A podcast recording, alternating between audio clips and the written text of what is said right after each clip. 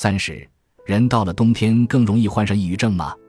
抑郁研究所病友群里的小林平时工作积极努力，和朋友、同事都相处融洽，但自从天气转凉，小林开始变得暴躁、易怒、不易接近，甚至多次因为琐事和家人发生激烈争吵。你是怎么了？孩子不接，家务不做，这日子还能不能过下去了？面对丈夫的指责。小林焦虑不安，但情况却没有改观。不知道为什么，我现在就是没有动力做那些事情，就连自己一直喜欢的瑜伽课也不想去了。像小林这样的情况在病友群内并不少见。经医生诊断，他们大多是因为患上了季节性抑郁症而产生了负面情绪。季节性抑郁症也叫做季节性情感障碍，它使人在一年中的某几个月感到格外抑郁。这一概念最早是由诺曼·罗森塔尔于1984年提出的。在高纬度地区生活的人们，周期性抑郁症的发病率明显高于其他地区，达到百分之十四至百分之十九。还有研究表明，健康人群中有百分之二十六的人在冬季或阴雨天会情绪低落。根据现代医学研究理论，大脑中的五羟色胺水平与抑郁症的发生密切相关。五羟色胺在 N 乙酰基转移酶的作用下生成我们熟知的褪黑素。褪黑素不仅可以减少皮肤的色素沉着，使肤色变白，更重要的是，它直接影响我们的睡眠。当阳光充足的时候，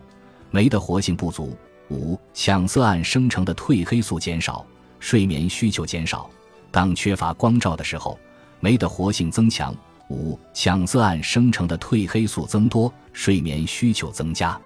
这种现象不仅存在于昼夜更替中，一年中的季节变化也影响着褪黑素的水平。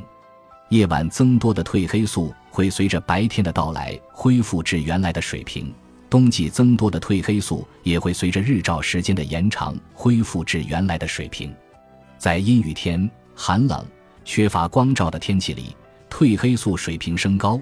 于是，有些人认为阴雨天更适合躲在被窝里。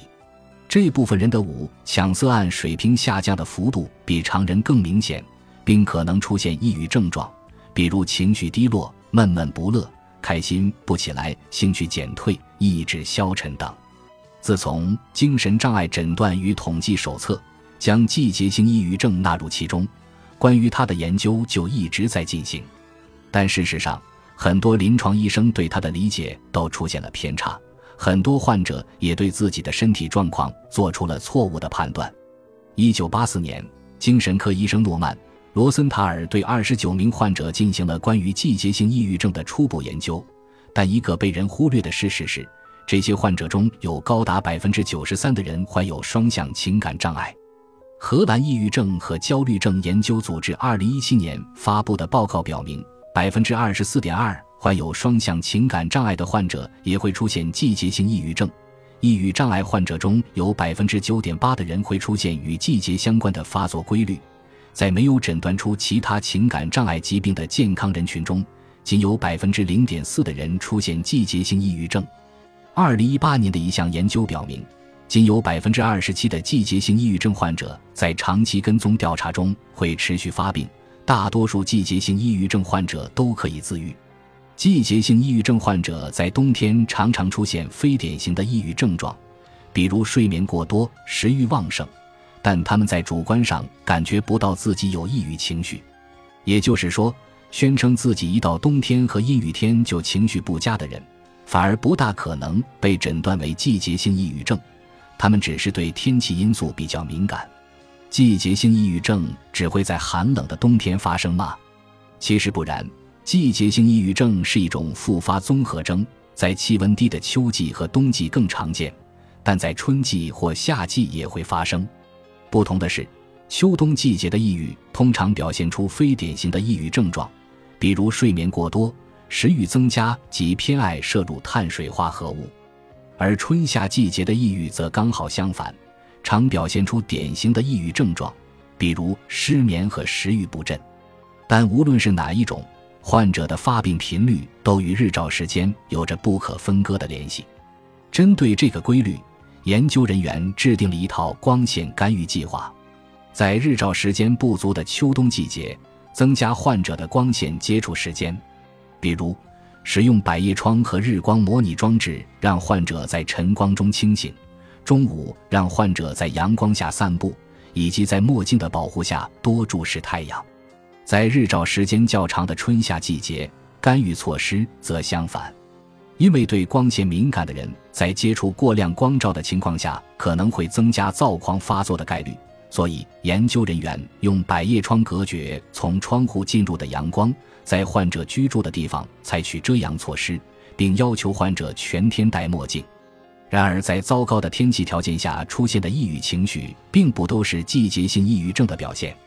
法国利摩日医疗教学中心的心理医生埃里克·查尔斯认为。冬季的忧郁和季节性抑郁症完全是两回事。冬季的忧郁是指人们在冬天觉得有些不舒服，更容易疲惫，但这种情况并不影响正常生活，也不会持续太久。季节性抑郁症是由季节变化引起的，有明显的症状，比如感到悲伤、产生悲观的想法、长时间躺在床上、放弃平时最喜欢的活动、食欲增加。尤其喜欢甜食，造成体重增加、身材臃肿。季节性抑郁症是一种循环往复的现象，经常秋天到来，春天消失，几乎每年都会出现。根据地区不同，发病率也不同，越往北患病人数越多。在法国，有百分之十的人患有季节性抑郁症；在加拿大或斯堪的纳维亚半岛，每两人中就有一人是季节性抑郁症患者。而且女性比男性更易发病。季节性抑郁症的成因是多方面的，其中一个主要原因是日照时间减少。阳光可以抑制褪黑素的分泌，秋冬季节光照减少，人体内褪黑素水平升高，而甲状腺素、肾上腺素等能促使细胞兴奋的激素减少，引发情绪低落之类的抑郁症状。在高纬度地区，季节变化明显，日照时间短。因此，季节性抑郁症的发病率较高。在秋冬季节，机体新陈代谢减慢，心率、呼吸减慢，大脑缺氧，这些也是易出现抑郁症状的原因之一。关于季节性抑郁症，中医也认为秋冬季节是发病诱因之一。按照中医理论，脏腑气机在春夏生发，肠旺，功能活跃，生机勃发，精神情志也趋于兴奋，思维敏捷。活动增加，在秋冬收敛闭藏，功能低下，生机内藏，精神情志趋于抑制，思维迟缓，活动减少。因此，人体在秋冬季节阳气生发不足，容易产生悲伤的情绪。虽然成因尚未明确，但可以确定的是，季节性抑郁症的发病机制与季节、地域、日照等环境因素变化导致的自主神经功能障碍有关。纬度较高，冬季持续时间较长，气候寒冷，光照时间减少，都与季节性抑郁症的发病率成正相关关系。本集播放完毕，感谢您的收听，喜欢请订阅加关注，主页有更多精彩内容。